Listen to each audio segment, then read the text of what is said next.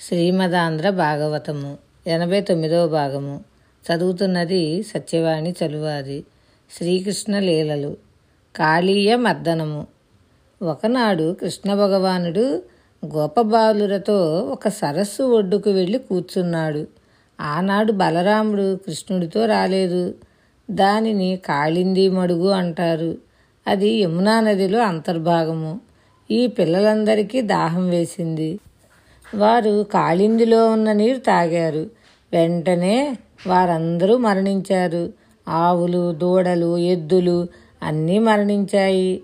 వెంటనే పరమాత్మ కరుణాదృష్టితో చూశాడు. ఈ పిల్లలందరూ నిద్రపోయిన వాళ్ళు లేచినట్లుగా లేచారు. ఆ నీళ్ళల్లో నుంచి ఎప్పుడూ బుడగలు వస్తూ ఉంటాయి. ఆ నీళ్ళు ఉడికిపోతున్నట్లుగా ఉంటాయి. ఆ నీటి నుంచి పైకి లేచిన గాలి పీల్చినంత మాత్రం చేతనే పైన ఎగురుతున్న పక్షులు మరణించి ఆ చెరువులో పడిపోతూ ఉంటాయి. ఈ నీళ్ళు ఎందుకు ఇలా ఉన్నాయి? అని వాళ్ళను అడిగాడు. దానికి కారణం ఎప్పటి నుండో ఆ మడుగులో కాళీయుడు అనబడే నూరు తలలు కలిగిన పెద్ద నల్లత్రాచు ఒకటి ఆ మడుగులో పడుకొని ఉంది. దానికి అనేక మంది భార్యలు ఎందరో బిడ్డలు. అది ప్రాణులను పట్టుకొని హింసించి తింటూ ఉంటుంది. తన విషమునంతటిని ఆ నీటిలోకి వదులుతూ ఉంటుంది. అందువలన ఆ నీరంతా విషపూరితమైందని తెలుసుకున్నాడు. కృష్ణుడు మీరందరూ మరణించడానికి ఇది కారణం. ఇప్పుడు నేను ఏమి చేస్తానో చూడండి అని కటిచేలంబు బిగించి పించమున జక్కంగొప్పు బంధించి దోస్తట సంస్పాలనమాచరించి చరణ ద్వంద్వంబు గీలించి తత్కుటశాఖ అగ్రము మీద నుండి యురికెన్. గోపాలసింహంబు దిక్తటముల్మ్రోయ ముల్మ్రోయ హ్రదంబులో గుబగుబద్వానంబనూనంబుగన్. తాను కట్టుకున్న పంచెను మోకాళ్ళ మీద వరకు తీసి గట్టిగా బిగించి కట్టుకున్నాడు. నెమలీకను కూడా బాగా బిగించి కట్టుకున్నాడు. రెండు పాదములను నేలపై గట్టిగా తాటించి ఒకసారి ఊగాడు. అక్కడ ఒక కడిమి చెట్టు ఉన్నది. కృష్ణుడు ఆ చెట్టుని ఎక్కాడు. నాటితో తన జన్మ ధన్యమైపోయిందని తనంత ప్రాణి మరొకటి లేదని ఆ చెట్టు అనుకుంది. గోపాల బాలుడుగా ఉన్న కృష్ణ పరమాత్మ ఆ మడుగు నీళ్ళల్లోకి సింహం దూకినట్లు దూకాడు. ఆయన నీళ్ళల్లోకి దూకగానే పెద్ద చప్పుడు వచ్చింది. అసలు ఈ మడుగును చూసేసరికే అందరూ భయపడతారు. అలాంటిది ఇలాంటి మడుగులోకి దూకడానికి ధైర్యం ఎవరికి ఉంటుంది? అని సాక్షాత్తు కాళీయుడు చూశాడు. అందులో ఆడుకుంటూ చిరునవ్వులు నవ్వుతున్న చిన్ని కృష్ణుడిని చూశాడు. ఎంత ధైర్యం ఈ పిల్లాడికి! నేను ఉన్న మడుగులోకి దూకుతాడా? అనుకొని పడగలు విప్పి కాటు వేశాడు.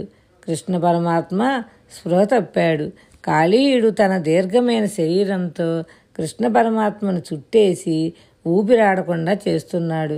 ఒడ్డున ఉన్న గోపాల బాలురు భయంతో పరుగు పరుగున వెళ్ళి కృష్ణుడికి ప్రమాదం వచ్చిందని చెప్పారు.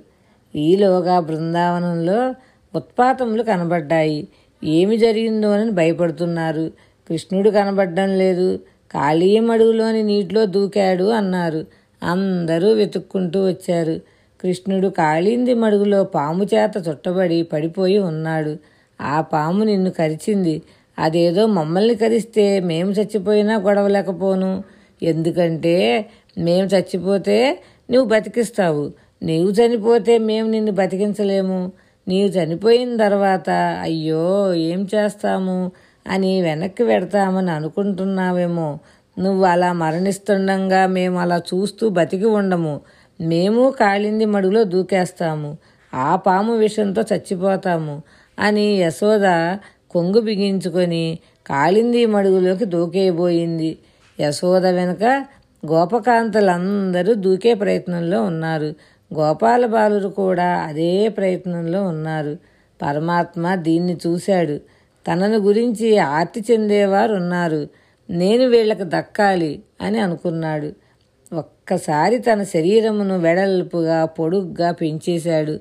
అనుకోని రీతిగా హఠాత్తుగా ఇలా చుట్టేసిన పాము మధ్యలో ఉన్న శరీరం పెరిగిపోతే ఖాళీని శరీరం అంతా ఎక్కడికక్కడ నలుగుడు పడిపోయింది. ఆ పిల్లవాడు ఒక్కసారి పైకెగిరి పిడికిలి బిగించి ఆ పడగల మీద ఒక్క గుద్దు గుద్దాడు. అలా గుద్దేసరికి అది నవరంధ్రముల నుండి నెత్తురు కక్కేసింది.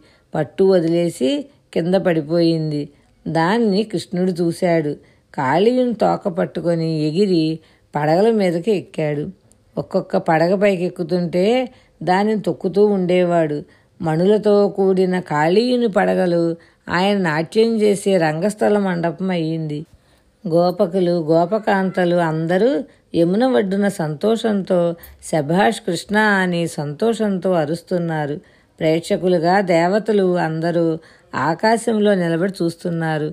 కుచ్చిన్ లోకములున్న గౌరవముతో గోపాకృతినున్న యారక్షోహంతబడిన్ మహాపణి పణారంగ ప్రదేశంబుపై వచ్చినోద్దతి నాడు బాడు జలగున్హాసంబు తోడంబద ప్రక్షేపంబులు చేయు గేలి గతులంబ్రాణైక శేషంబుగన్. గోపాల బాలకుని రూపంలో ఉన్న ఆ కృష్ణుడు తన కడుపులో లోకాలన్నీ దాచుకున్నవాడు.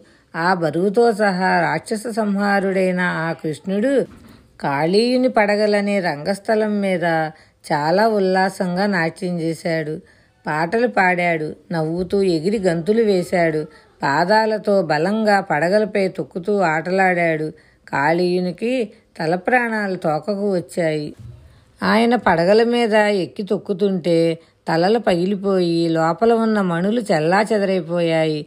దాని నోట్లో నుంచి నెత్తురు దారలుగా కారి నీటిలో పడిపోతున్నది. అప్పటి వరకు విషముతో నల్లగా ఉన్న నీటిపైన నెత్తురు తెట్టుగా కట్టింది. కాళీయుడు శోషించిపోయి నీటిలో పడిపోయే స్థితి వచ్చింది. వేలుపులైన లావులు సెడివేదన బొందుచున విషానల జ్వాలలు సోకినంతటన చత్తురు ఏడిది ఏమి చోద్యమా బీల విషాగ్ని హేతి చయ పీడకు నోర్చియు గ్రమ్మరంగని బాలుడు. మత్పణాశతము భగ్నముగా వెసద్రొక్కి ఆడెడిన్. నా విషాగ్ని జ్వాలలు సోకితే చాలు. దేవతలైనా నీరసించిపోయి గిలగలా కొట్టుకొని చచ్చిపోతారు. అయ్యో ఇదేమి ఆశ్చర్యం? నా విషాగ్ని జ్వాలల దాటికి ఓర్చుకోవడమే కాక ఈ కుర్రవాడు నా నూరు పడగలను చితక తొక్కుతూ నాట్యం చేస్తున్నాడేంటి? అని అనుకున్నాడు కాళీయుడు. ఈతడు సర్వచరాచరభూతేశుండైన పరమ పురుషుడు సేవాప్రీతుడు శ్రీహరియగునని భీతిన్ శరణంబు నందె బిట్టలసి నృపా. ఇదంతా చూస్తూ ఉంటే ఈ బాలుడు ఆ శ్రీహరియే అయి ఉంటాడు. సమస్త చరాచర జీవులకు అధిపతి పరమపురుషుడు అయిన శ్రీహరి తనను భక్తితో సేవించితే సంతోషిస్తాడు. అనుకుంటూ భయపడిపోయి అలసిపోయి కృష్ణుని శరణు కోరుతున్నాడు కాళీయుడు. శుభం భూయాత్. శ్రీకృష్ణ చరణార విందార్పణమస్తు భగవద్ అనుగ్రహంతో మరికొంత భాగం రేపు తెలుసుకుందాము.